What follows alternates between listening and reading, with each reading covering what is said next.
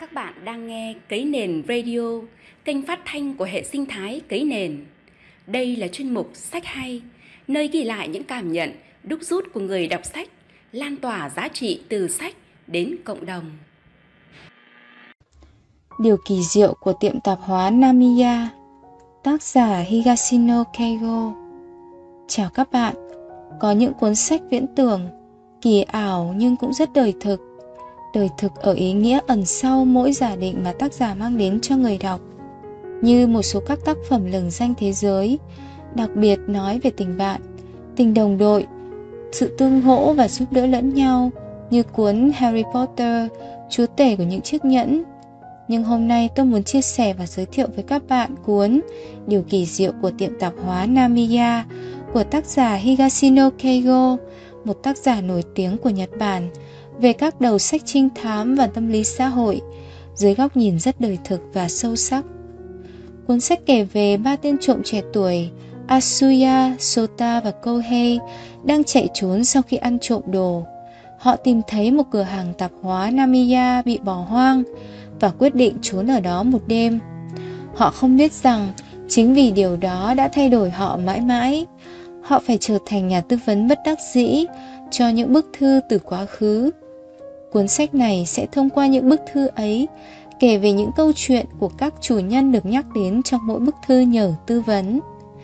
Mặc dù ban đầu, bộ ba miễn cưỡng tư vấn cho người khác, nhưng sau khi nhận được lời cảm ơn từ tận đáy lòng của khách hàng, họ hiểu rằng mình cũng có thể giúp đỡ ai đó.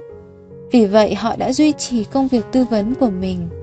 Điều này thể hiện rằng sự chân thành luôn chạm đến trái tim mỗi người và thắp sáng lên niềm hy vọng và tình yêu thương, vẫn tồn tại giữa những tháng ngày bơ vơ và những điều xấu xa mà họ đã trải qua.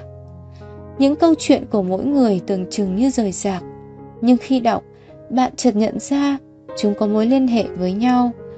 Tất cả những nhân vật trong cuốn sách, dù mới gặp hay chưa từng gặp, dù cho họ ngẫu nhiên lướt qua nhau trong đời một lần, thì bằng cách nào đó câu chuyện và cuộc đời của họ có một mối liên kết rất chặt chẽ.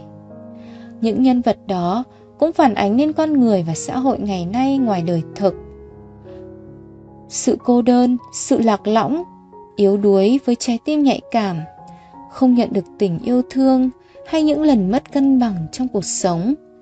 Tất cả mọi người, kể cả tôi, cũng không phải một trường hợp ngoại lệ, đã từng trải qua tình cảnh đó ít nhất một lần trong đời tựa như những nhân vật trong cuốn sách này vậy.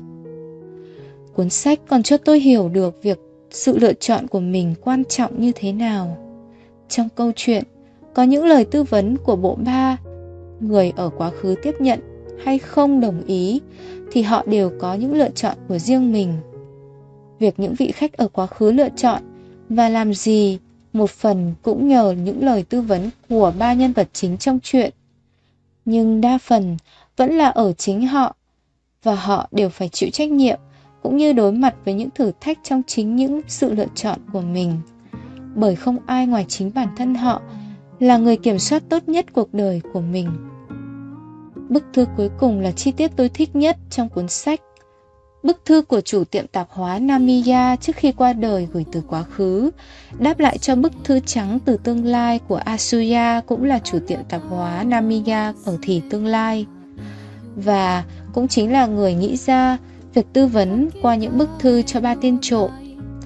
Chính bức thư ấy đã bừng lên hy vọng về việc làm lại một cuộc đời khác cho ba tên trộm trẻ tuổi Asuya, Sota và Kohei.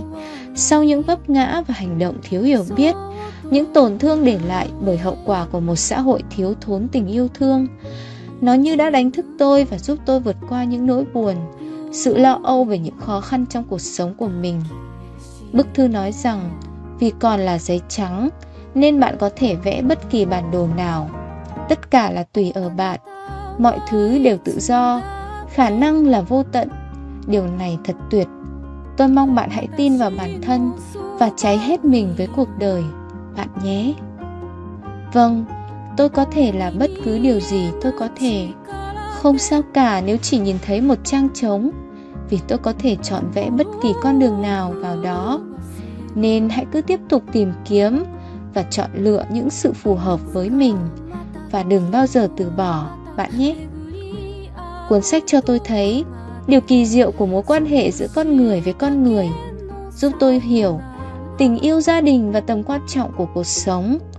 Mỗi câu chuyện, mỗi bức thư đều làm tôi ngẫm nghĩ và càng cho tôi ngẫm ra một điều rằng ngay cả ba nhân vật trộm trẻ tuổi ấy, dù cho họ có rơi vào vòng lao lý luật pháp, nhưng nhà văn higashino keigo với lối viết đậm tính nhân văn và giàu lòng trắc ẩn, luôn đặt những con người ấy vào những hoàn cảnh vô cùng phức tạp.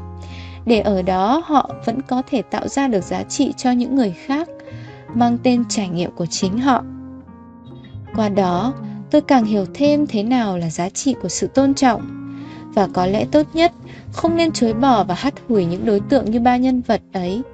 Bởi họ cũng có những tổn thương và mưu cầu về một cuộc đời hạnh phúc như bao người khác.